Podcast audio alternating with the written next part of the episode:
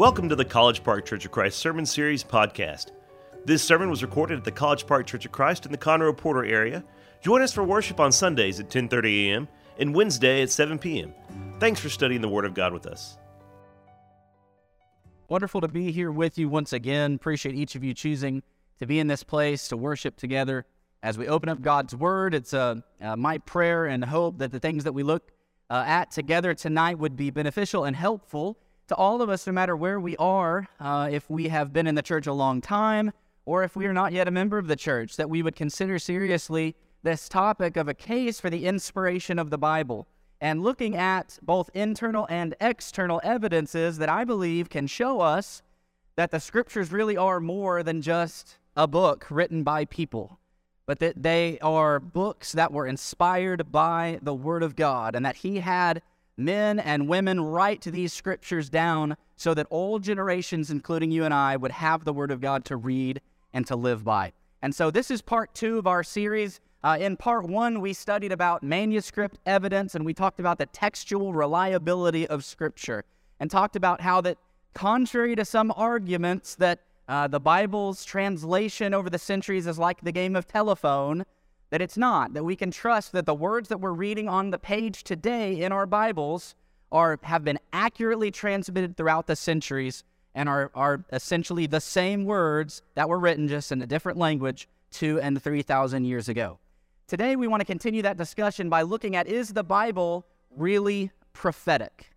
And so we want to introduce that um, in just a moment, but we'll kind of look at this roadmap. So in part one, we looked at is it textually reliable? So tonight we're looking at the prophetic aspects of the Bible, and then our next three sessions are going to talk about science, history and archaeology, and then the consistency and power of the message that the Bible presents. So that's kind of the roadmap for what we're going to look at. So I want to introduce this idea of prophecy, and is the Bible really prophetic? But actually reading a passage out of Isaiah chapter 41, verses 21 through 24. And in this context, Isaiah is talking to idols and idol worshippers, and he's challenging them. And he says, Set forth your case, says the Lord. Bring your proofs, says the King of Jacob. Let them bring them and tell us what is to happen. Tell us the former things, what they are, that we may consider them, that we may know their outcome, or declare to us the things to come. Tell us what is to come hereafter, that we may know that you are gods. Do good or do harm, that we may be dismayed and terrified.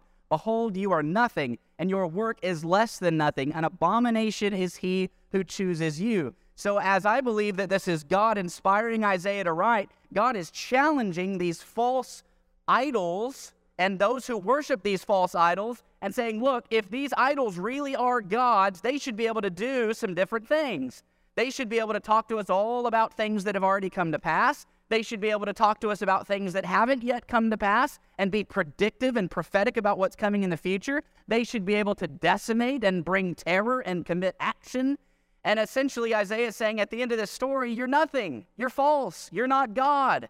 But one of those attributes that he mentions, that, that he puts to the test of is this idol God, is the ability to predict or prophesy about the future. These idols obviously can't do that, but the one true God of heaven who created all things, if he truly has created all things and is outside of time, then he would be able to predict and prophesy what is to come in the future. Now, here's the argument of the Bible skeptic.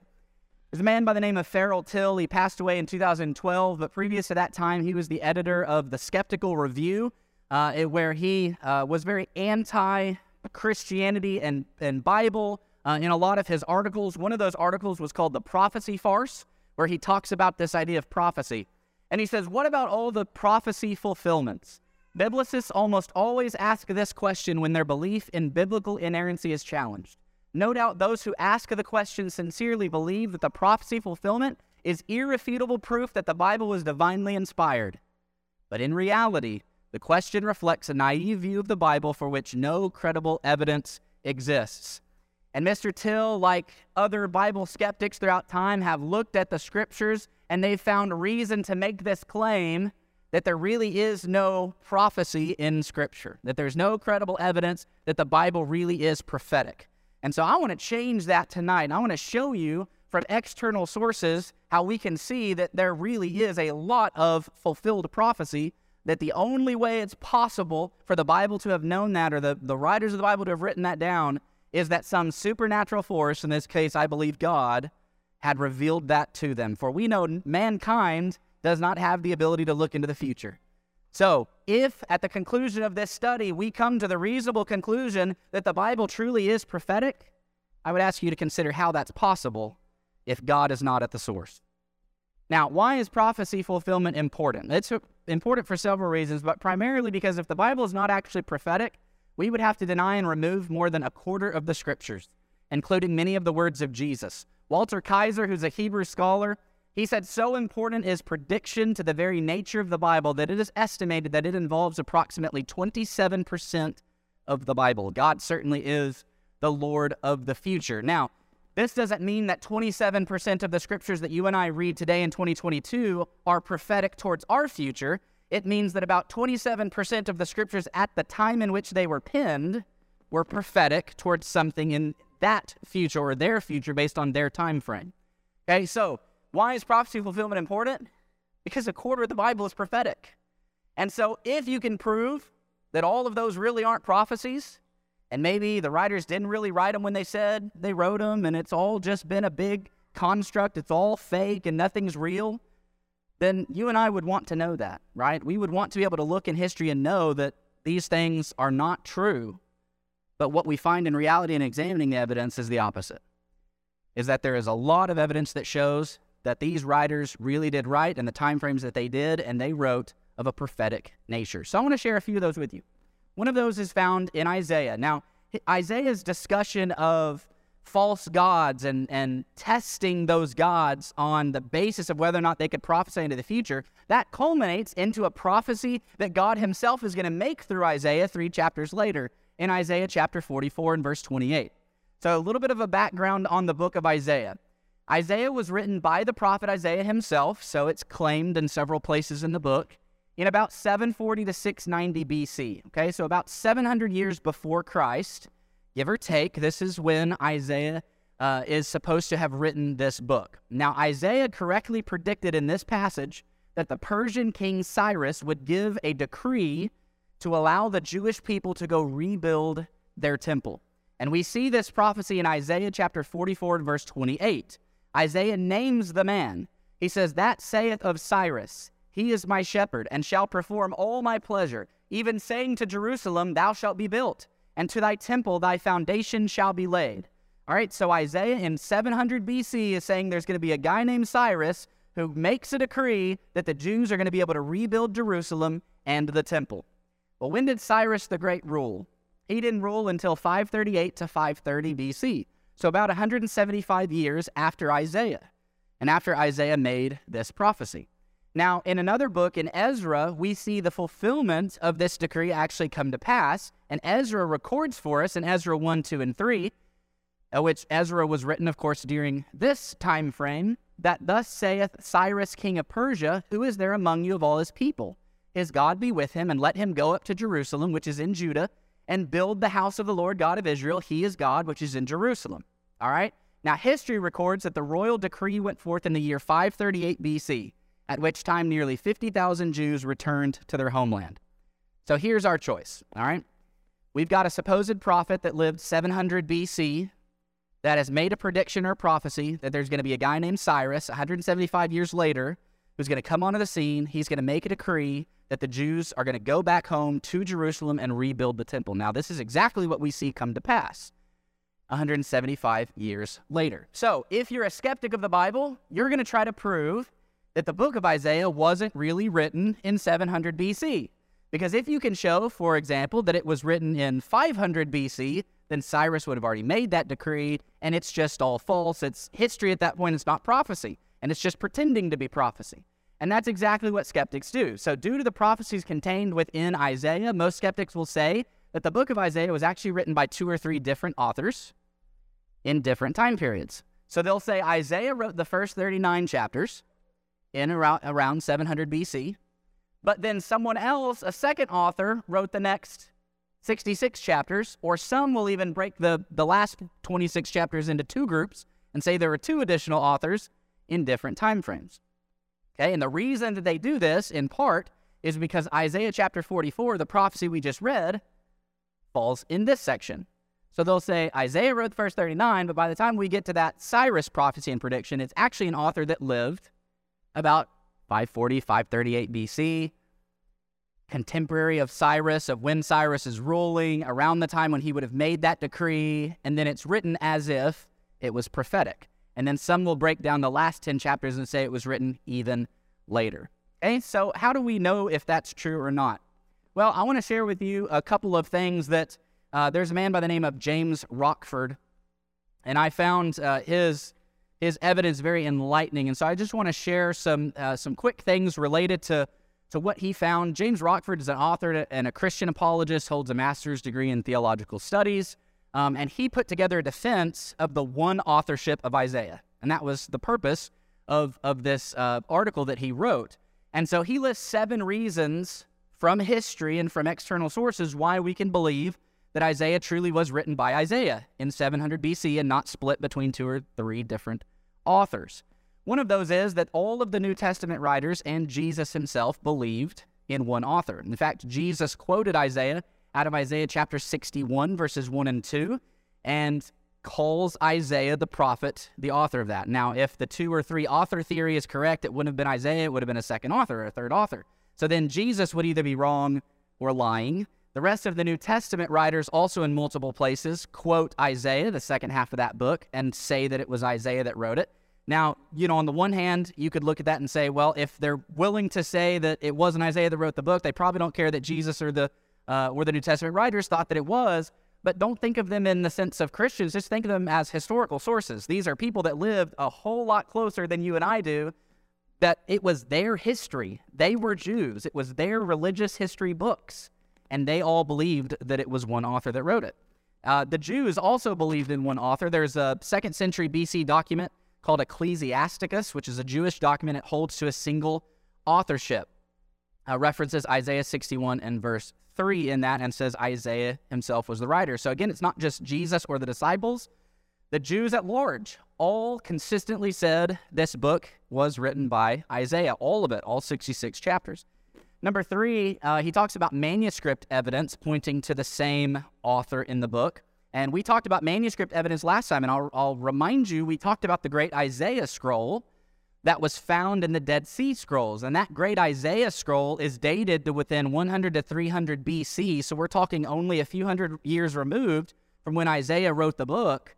And it was all what we would call 66 chapters in that one scroll. It wasn't separated into three different sections, it was one scroll, one book. And what's even more interesting, than that to me is that chapter 40, verse 1 of Isaiah, which the skeptics will say that is the start of the second author that wrote it 200 years later, it is written on the last line of the same column of which chapter 39, the end of chapter 39, is written. In other words, it wasn't the start of a new column, it's included as if it is one singular line of reasoning that continues on in that scroll.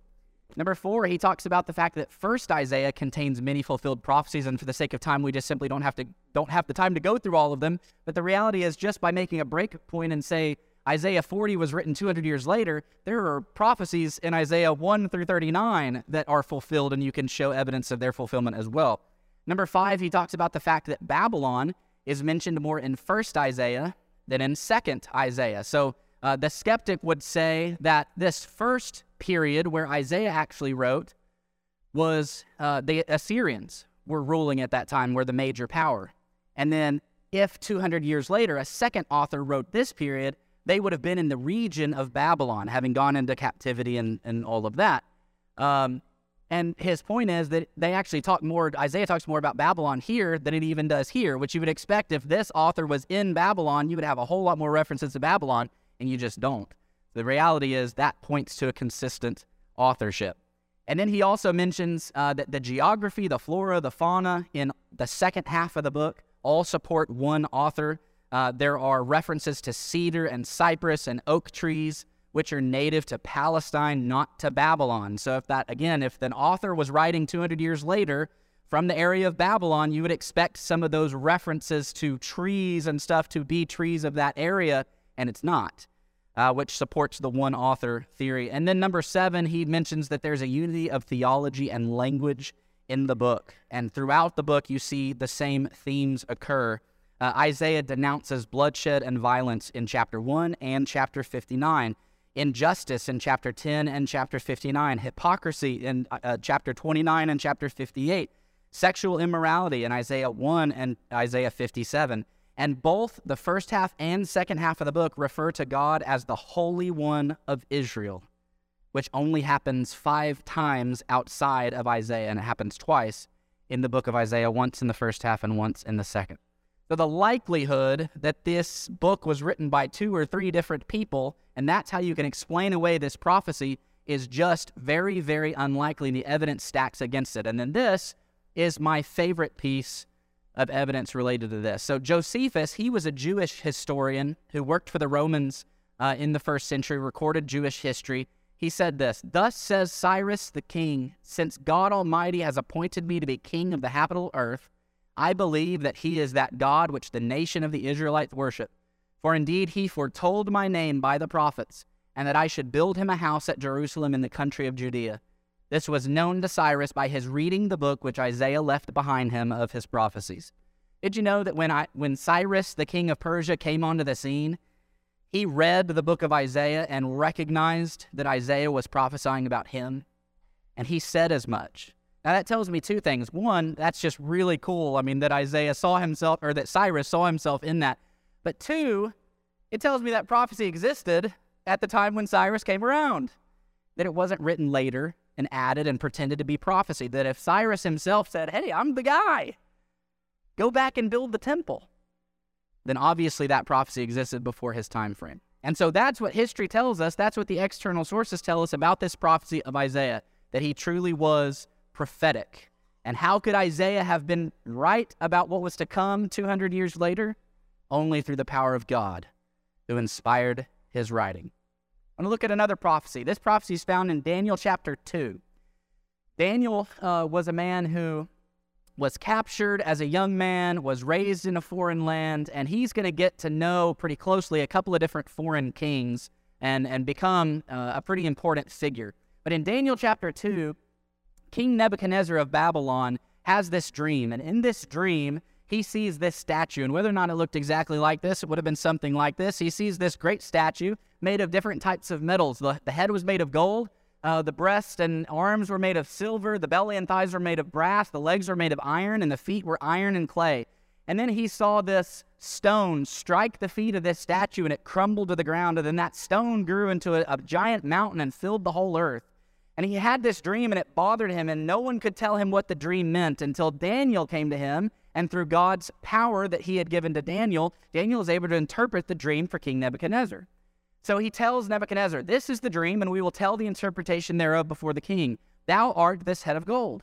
And after thee shall arise another kingdom inferior to thee, and another third kingdom of brass, which shall bear rule over all the earth. And the fourth kingdom shall be strong as iron, for as much as iron breaketh in pieces and subdueth all things, and as iron that breaketh all these shall it break in pieces and bruise. And in the days of these kings shall the God of heaven set up a kingdom which shall never be destroyed. Basically, what Daniel says is look, these different metals, they represent kingdoms. And you, right now, King Nebuchadnezzar, you're the king of Babylon. You're that head of gold. But after you, there's going to come a second kingdom represented by the silver, and then a third kingdom represented by the brass, and then a fourth kingdom that's represented by the iron. And he says it's in the days of those kings, that fourth kingdom, that the God of heaven is going to establish an eternal spiritual kingdom that would never be destroyed.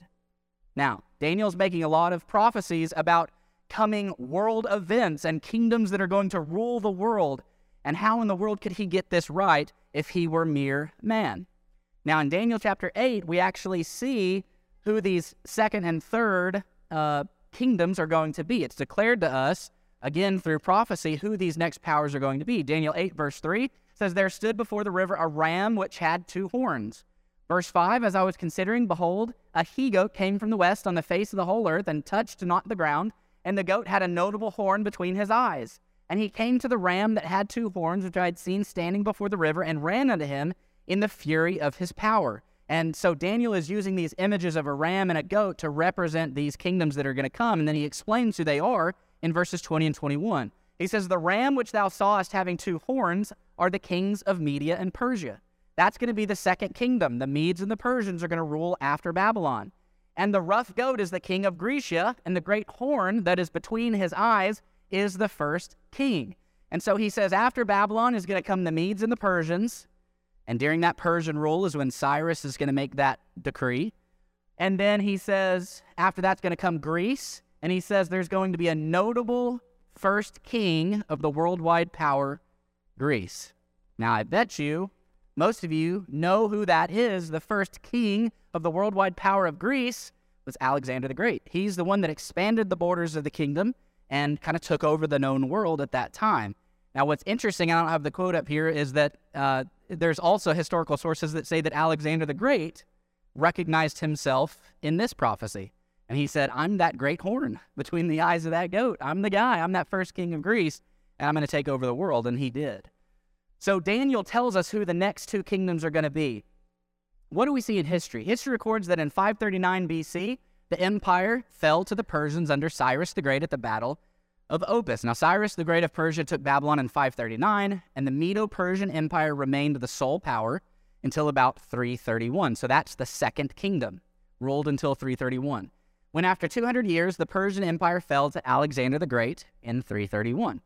So Alexander comes in, he conquers the Persian Empire, and the Grecian Empire would remain the world power until about 164 BC. At that point, Rome is going to take over as the primary power. The Roman Republic became increasingly involved in the affairs of Greece during this time, and in 168 BC, defeated Macedon at the Battle of Pydna. After this date, Greece steadily came into the influence of Rome. So between 168 to 164, there's a transition that happens into that fourth kingdom, which we know to be the Roman Empire. Now, if Daniel has correctly predicted all this, well, he has with the Medes and the Persians and the Greeks.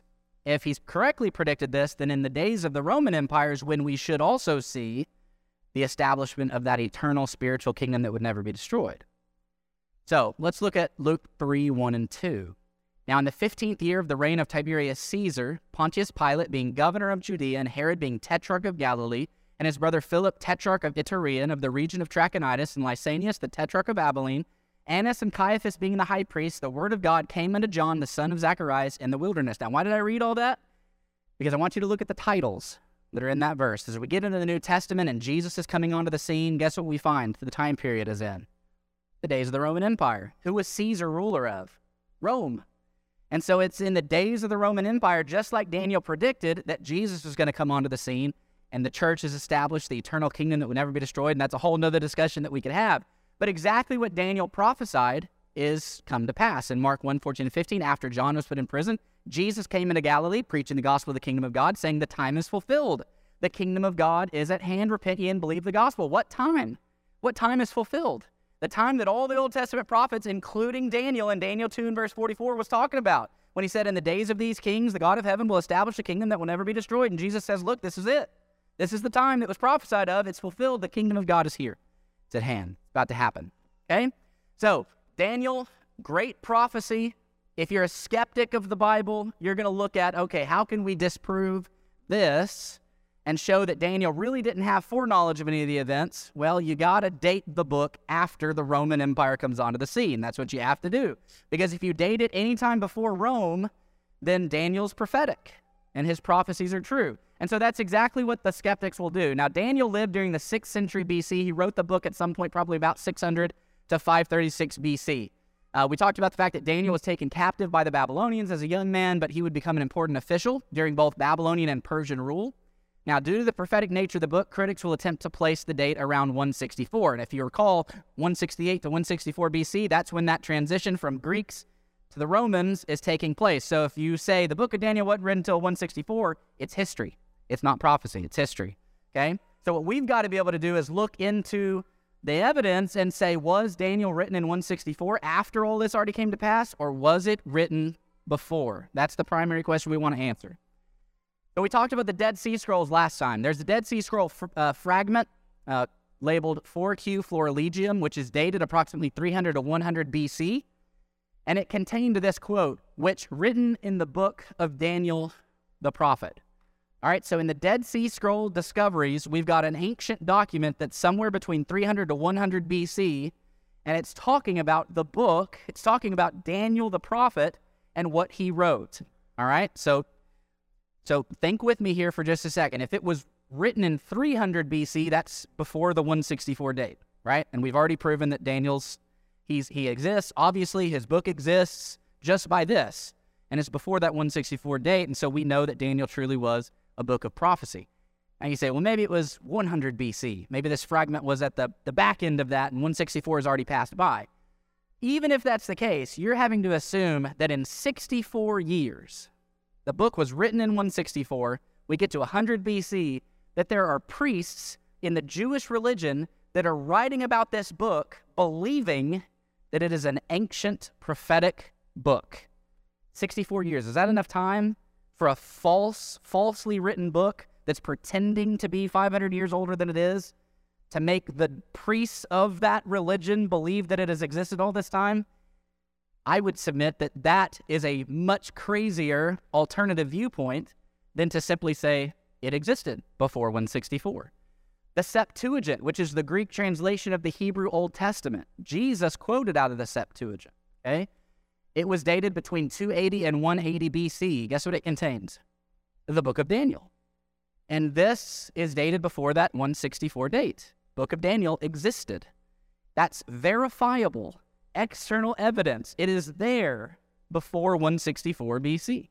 And Ezekiel, who wrote around 593 BC, he was somewhat of a contemporary of Daniel himself, wrote this in his book. Though these three men, Noah, Daniel, and Job, were in it, they should deliver but their own souls by their righteousness, saith the Lord God. Now it's interesting if Daniel didn't really live in 500 to 600 BC, never really wrote. It was a book that was written in 164, pretending to be this ancient prophet, that Ezekiel in 593 is mentioning his contemporary Daniel and the things that he did, the things that we also have recorded in the book of Daniel. And so there are multiple sources that show the book of Daniel existed prior to 164 BC. And if that's true, then I would ask us to reason together and say, how is it possible that Daniel knew these worldwide events that were going to come to pass and the correct succession of these four kingdoms and the exact time frame when Jesus was going to come onto the scene. How in the world could he know that unless God told him? We'll look at another one. There's a prophecy that Ezekiel makes. I want to share with you. It's, a prophecy against a city called Tyre. Ezekiel's going to prophesy in about 587 BC that the mighty Phoenician city of Tyre would be destroyed. Now, I want to tell you a little bit about Tyre. Tyre was a city that was comprised of both an island and a mainland area. The city um, existed on both of these, so both the island and the coast.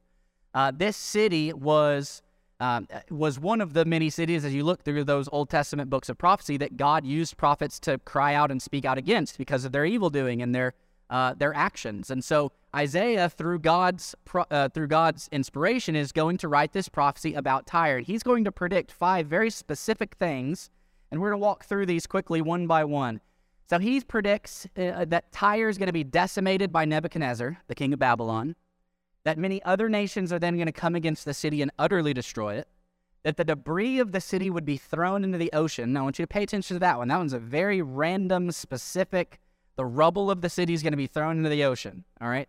Specific prophecy or prediction that fishermen are going to come there to lay their nets and that this Phoenician city would never be destroyed after its utter destruction. So I want to read the prophecy with you. Rebuilt. What did I say? Okay, yes, thank you. Um, so Ezekiel 26 is where we actually find this prophecy. So Ezekiel 26 and verse 3 says, Therefore, thus saith the Lord God, Behold, I am against thee, O Tyrus, and will cause many nations to come up against thee. Notice he's saying, Many nations are going to come up against you, as the sea causeth his waves to come up. Verse 7 Thus saith the Lord God, Behold, I will bring upon Tyrus Nebuchadnezzar, king of Babylon, a king of kings from the north, with horses and chariots, and horsemen and companies, and much people. He shall slay with the sword thy daughters in the field. All right? So many nations are going to come against Tyre. Nebuchadnezzar is going to come, slay a bunch of people, and, and wreak some destruction. And then verse 12 they shall make a spoil of thy riches and make a prey of thy merchandise, and they shall break down thy walls and destroy thy pleasant houses, and they shall slay or they shall lay thy stones and thy timber and thy dust in the midst of the water. There's the throwing the rubble of the city into the ocean. And verse 14, I will make thee like the top of a rock, thou shalt be a place to spread nets upon, thou shalt be built no more, for the Lord, for I, the Lord, have spoken it, saith the Lord God. Okay, so there's the five elements of the prophecy. Many nations are going to come upon it. Nebuchadnezzar is going to wreak destruction. The, rubble of the city is going to be thrown into the ocean. It's going to be a place for fishermen to come lay their nets, and it's never going to be rebuilt. All right, so one thing I want you to notice as well as we go through this, real quick, I want you to notice the pronoun change because we're about to read an argument from a skeptic that says Nebuchadnezzar attacks the city, he doesn't destroy it all, therefore Ezekiel's prophecy is wrong. And I want you to notice the pronouns. So he starts by saying many nations are going to come against the city. Then he talks specifically about Nebuchadnezzar.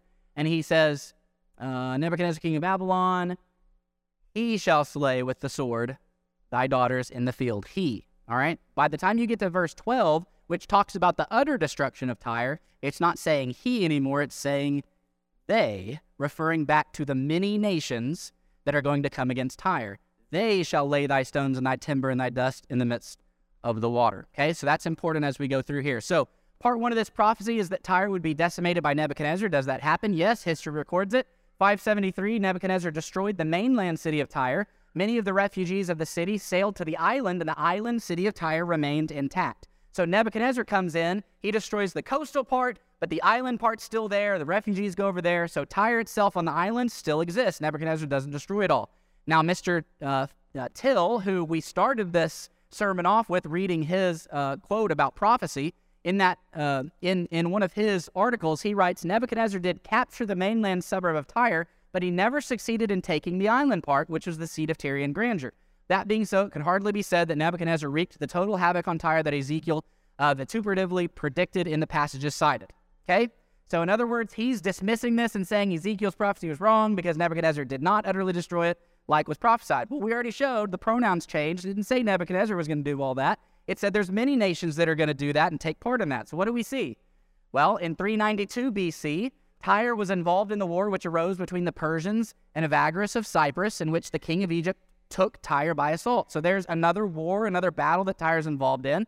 And then in 332 BC, Alexander the Great, as Greece is coming onto the scene and taking over, he besieges the island city of Tyre and crushed it.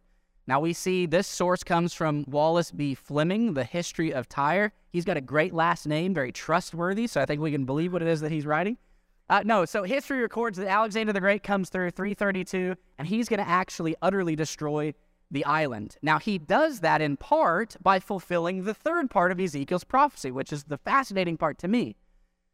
So, Diodorus, a historian, says immediately he demolished what was called Old Tyre, that's the part of the city that existed on the coast, on the mainland. And he set many tens of thousands of men to work carrying stones to construct a mole or a causeway. Now, Alexander had a problem. He wanted to destroy Tyre, but he couldn't get his siege weaponry over to the island. And he was trying to figure out a way to do that, and he had a brilliant idea, something that hadn't happened in the history of warfare up to that point.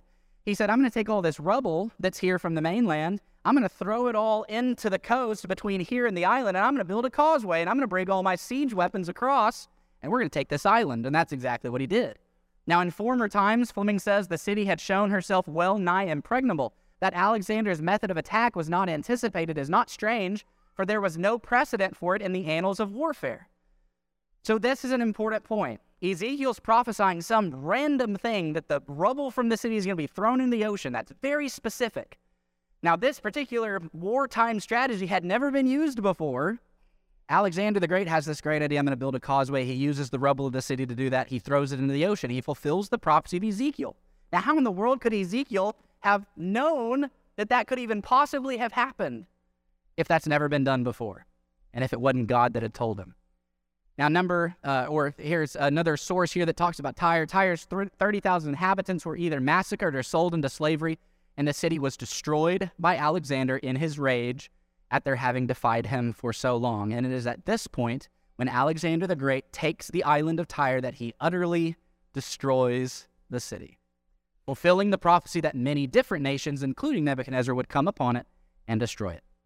Now, fishermen would come there to lay their nets. This is the weakest part of the prophecy, just simply because there's not a lot of ancient sources that talk about the fishing that specifically went on at Tyre. Uh, but there are some more recent ones. Dr. Fleming mentioned several travelogues from 1697, in which visitors of this area saw only a poor few wretches subsisting chiefly upon fishing. And then Volney, an 18th century French historian, said the whole village of Tyre contains only 50 or 60 poor families who live obscurely on the produce of their little and trifling fishery. It's an area of fish, it's a coastal area, so it's, it makes sense that that would be a place where fishermen would come. And then the last part of this prophecy is that that city would never be rebuilt. Now, if you go look on your Google Maps right now, what you're going to find is in this same area, there's a city named Tyre that exists in this area. So it's real easy to look at that and go, obviously been rebuilt. So the prophecy's wrong. Ezekiel wasn't right. But here's what I want you to recognize and know Uncovered remains are from the post Phoenician, Greco Roman, Crusader, Arab, and Byzantine times.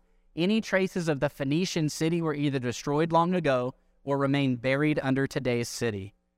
And then the Columbia Encyclopedia says the principal ruins of the city today are those of buildings erected by the Crusaders. Any left by the Phoenicians lie underneath the present town. Here's the reality over the last 2,000, 2,500 years, there have been different groups of people that have come into that area and they have established villages or towns or cities. And recently, in Lebanon, there is a city that took that name, Tyre, that's in this same region. But it's not the Phoenician city. It's not the people that God was prophesying against. God was using Tyre, the city, to represent the people. You think God really had it against the, the walls and the buildings and the, the fences? That's what he was against? He was against the people that existed in that city, and he utterly destroyed them uh, using Nebuchadnezzar and Alexander and others. And that city, that people, was never rebuilt, and they never came back. And the even the remains now that can be found in that area, these historians are telling us aren't don't even come from the Phoenician city. I mean, they're the remains of cities that were built on top of on top of that area. Um, but that Phoenician city has never come back. So throughout history, several different nations have inhabited and built cities in the area. But that city that God prophesied against through Ezekiel remains buried under sand and sea. Last thing that I want to share with you this evening is some prophecies about Christ. Probably our most important prophecies to look at related to our Savior. What I want to do tonight with this is to show you the fulfillment both in Scripture and outside of Scripture of a few of the prophecies that were made about Jesus. So, first, there's a prophecy in Isaiah chapter 35. And first, let's let's start off by saying this. All of these Old Testament books, we've talked a lot about dates, right? Because that's a that's the argument that the skeptic will go to to try to show that it wasn't written when it said it was written, to try to to prove that it wasn't really prophecy. All of these Old Testament passages were written before Jesus existed. Okay, so let's let's get out of that that out of the way to start. And everyone will agree all of these Old Testament Hebrew books were written before the days of Jesus Christ. Okay? So we know if they have prophesied something correctly about Jesus and it really happened, that it is truly prophecy and not history. So Isaiah prophesied this about the coming Savior that he would perform miracles. Be strong, fear not. Behold, your God will come with vengeance, even God with a recompense. He will come and save you. Then the eyes of the blind shall be opened, and the ears of the deaf shall be unstopped. Then shall the lame man leap as an hart, and the tongue of the dumb sing. Isaiah is talking about this coming Messiah and Savior and King that's going to perform miracles that allow the blind to see and the deaf to hear and the lame to be able to walk again and so on and so forth, okay? Now, we know from the New Testament this happens. And there's a lot of scriptures we could throw up here to show that. Matthew 15 and verse 30 Great multitudes came unto him, having with them those that were lame, blind, dumb, maimed, and many others, and cast them down at Jesus' feet, and he healed them. All right, so exactly what Isaiah predicted Matthew is recording here really happened. Jesus came onto the scene and he was healing people just as Isaiah prophesied. All right, but we stop there and we go, all right, it's a bit of circular reasoning though, right? We're using the Bible to prove the Bible, which, if you're a skeptic of the Bible, proves nothing at all. So let's look outside the Bible. Are there external sources that show that Jesus performed miracles? Yes, there are. I want to show them to you. Celsus, 175 AD. He's a Greek philosopher and opponent of Christianity. And I want you to know through this section, primarily, I'm going to be using hostile witnesses. I'm going to be using people that are anti Christianity to show that Jesus really did do the things that he did. So, Celsus, he's an opponent of Christianity. He says, being thus driven away by her husband and wandering about in disgrace, she gave birth, talking about Mary, to Jesus, a bastard. Jesus, on account of his poverty, was hired out to go to Egypt. While there, he acquired certain magical powers, which Egyptians pride themselves on possessing. he returned home highly elated at possessing these powers, and on the strength of them gave himself out to be a god. Now let's think this through, okay? Celsus does not want to prove that Jesus really is Jesus, really is Christ, really is a God. So he's explaining away the miraculous things that Jesus did. And he says, well, Jesus really is not the Son of God. He went to Egypt. And in Egypt, he was able to acquire these magical powers and then come back. And on the strength of them, on the strength of what? The magical powers that he had acquired in Egypt, he gave himself out to be a God. He made himself out to appear like he was God because of the great and wonderful things that he was able to do. Now, first thing that I just want to notice, he's not dismissing the fact that Jesus did great and wonderful, amazing things. You know, if Jesus really didn't do miracles, it'd be real easy for opponents of Christianity to just say, it's all lies. It's all lies. They made it all up. There's no record or evidence Jesus ever really healed anybody. And that's what Celsus could have written, but he didn't. He said, Well, yeah, some really amazing things happened, but he's not the Son of God. He acquired magical powers from Egypt and then. But by coming up with an alternative reason for Jesus being able to do those things, he's admitting that Jesus did those things. There's another one, the Babylonian Talmud, which is a collection of Jewish uh, rabbinical writings compiled between 70 and 500 AD. This passage specifically dates to about 70 to 200 AD, so a little bit after Christ. Now remember, this is the Jews who do not believe that Jesus is the Christ, they are anti Jesus being the Christ, said he is going forth to be stoned because he has practiced sorcery and enticed Israel to apostasy. Even the Jews who didn't want to believe that Jesus was the Christ recognized he had some sort of power. He was doing something. He was practicing sorcery. He had some sort of dark magic or whatever it was that enabled him to do this. And we recall, even in the New Testament, they accused him of being from Satan and having Satan's power, essentially, being Beelzebub. And that's when he talks about a house divided against itself can't stand and all that. The reality is, even the Jews that didn't want Jesus to be Christ recognized he did some amazing things. So I want you to know that there's a prophecy that Isaiah made about Jesus performing miracles and healing people, and even the opponents of Christianity can't deny that some of those spectacular things happened. The second prophecy in Zechariah 9, verse 9, that says that Jesus would ride into Jerusalem on a donkey. Rejoice greatly, O daughter of Zion. Shout, O daughters of Jerusalem. Behold, thy king cometh unto thee. He is just and having salvation, lowly, and riding upon an ass, and upon a foal, a, a coal, excuse me, the foal of an ass. Now, in Matthew 21, verse 6, we see this fulfilled. The disciples went, they did as Jesus commanded. They brought the ass, the colt, they put on them their clothes and set him thereon. The multitudes that went before and that followed cried, saying, Hosanna to the Son of David. Blessed is he that cometh in the name of the Lord. Hosanna in the highest. So again, we see a fulfillment in Matthew of what Zechariah prophesied about long before the days of Christ. All right, that's interesting, but are there external sources that show that this actually happened? Yes, there are. The Toledot Yeshu, which is an anti Christian, again, a hostile witness, medieval Jewish retelling of the life of Jesus, uh, which contains a determined effort to explain away the miracles of Jesus and deny the virgin birth, said this That year the Passover came on a Sabbath day.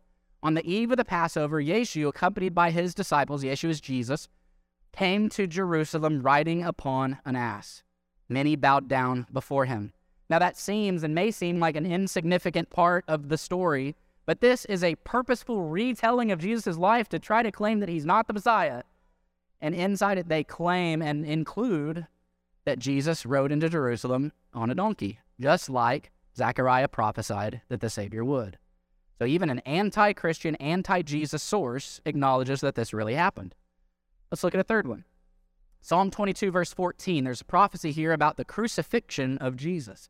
I am poured out like water, and all my bones are out of joint. My heart is like wax, it is melted in the midst of my bowels. My strength is dried up like a potsherd, and my tongue cleaveth to my jaws. And thou hast brought me into the dust of death. For dogs have compassed me, the assembly of the wicked have enclosed me. They pierced my hands and my feet. Now, we want to note that as David wrote this, Psalm 22, crucifixion, Roman crucifixion, putting nails in hands and feet, that didn't exist. And so, this prophecy about piercing hands and feet is interesting in particular because this is foreshadowing something that was to come that David should have had no knowledge or ability to predict was going to happen. But it's exactly what we see happens to Jesus. Matthew 27, 35, they crucified him, that Roman crucifixion. John 20, 25, he said to them, Except I shall see in his hands the print of the nails. That's Thomas, doubting Thomas, as we heard about on, on Sunday, uh, that is saying, I want to see the nail prints, right, in his hands. I want to be able to put my hand into his side. And so they pierced his hands and his feet. We see that in the New Testament. But again, that's the Bible proving the Bible. So let's look outside.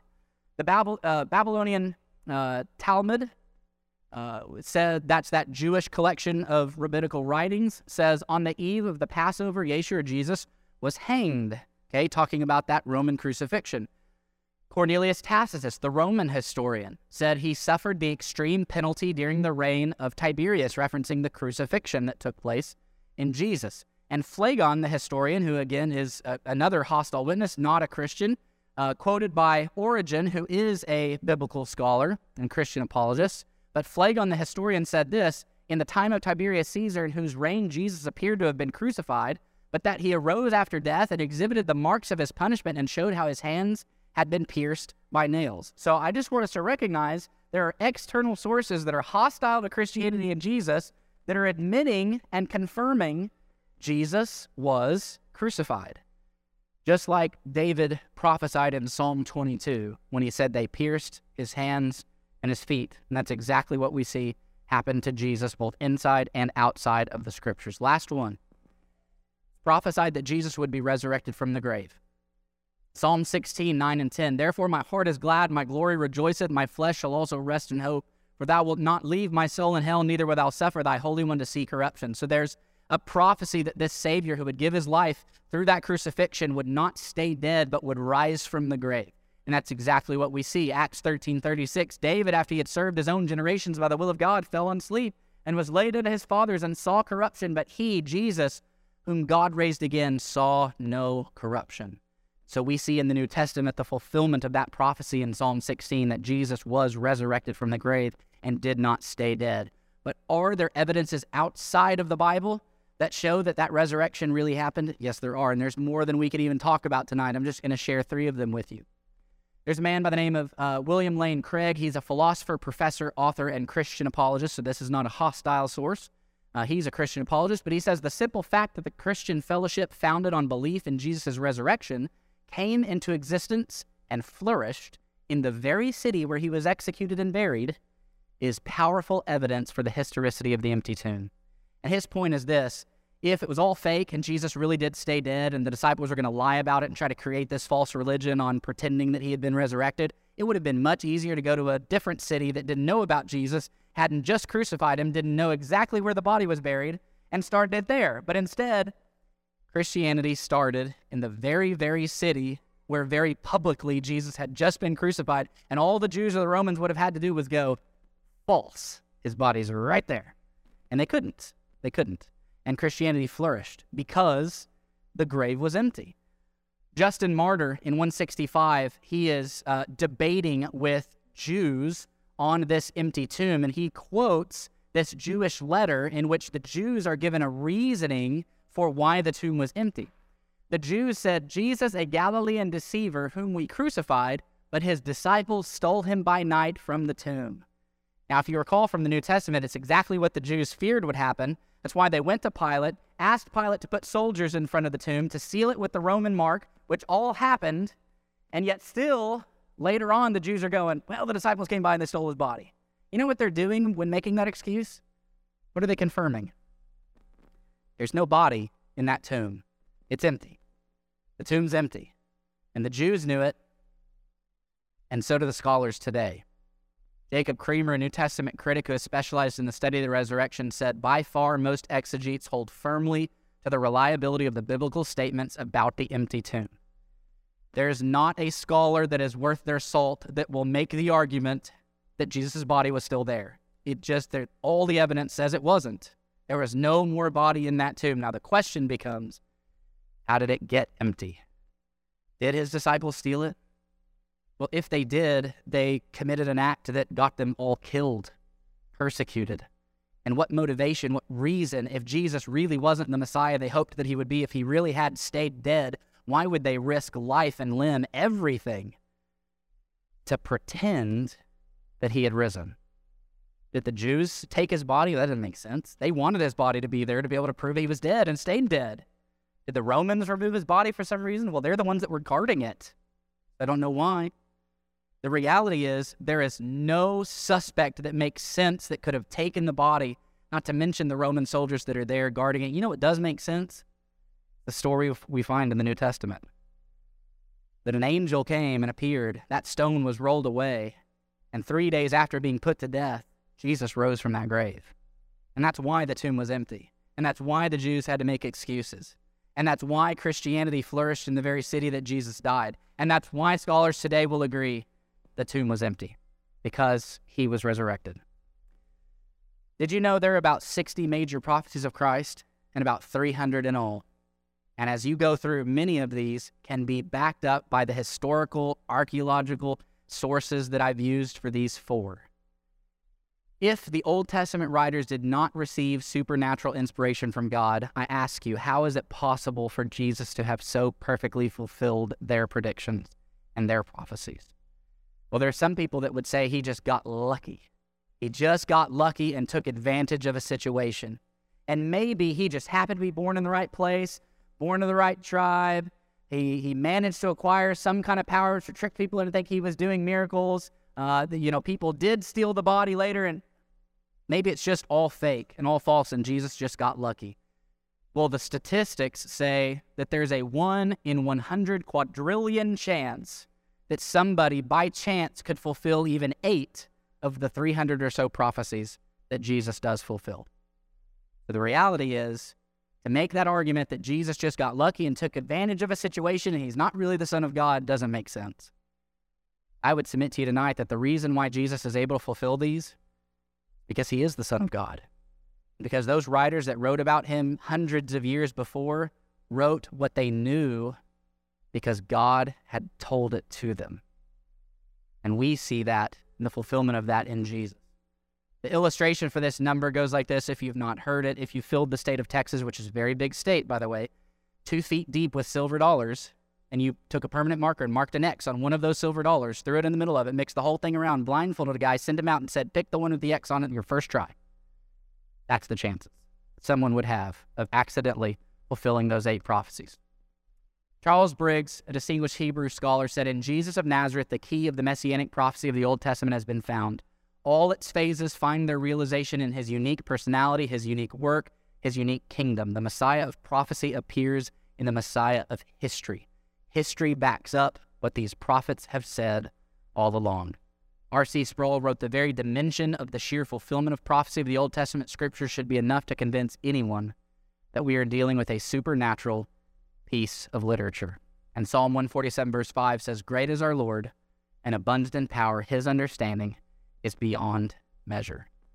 And so tonight, as we wrap up uh, this topic, this part two, and we've asked the question, Is the Bible really prophetic? I hope that you can agree with me tonight that the evidence overwhelmingly says, Yes, it is. And if the Bible truly is prophetic, could it really have just been written by mere man? Or does it not make more sense to us that God is the true author? If you're here tonight and you're not a member of Christ's kingdom, we've talked about that kingdom some today. Daniel prophesied about it. That kingdom has been established, it's here, it's in existence. Jesus offers you a welcome into that kingdom tonight. He's made it very, very simple. He just asks that you believe on him as the Son of God, that you're willing to confess that belief before men, that you're willing to repent, to change from your life of sin to serve him and to be baptized in water, having your sins washed away by the blood of Christ. If we can help you to do that tonight, or help you with any other need that you have, we ask that you'd come forward, sit in the front pew as we stand and sing. Thanks for joining our Sermon Series podcast today. For more, check us out on YouTube or come worship with us on Sunday mornings and Wednesday evenings.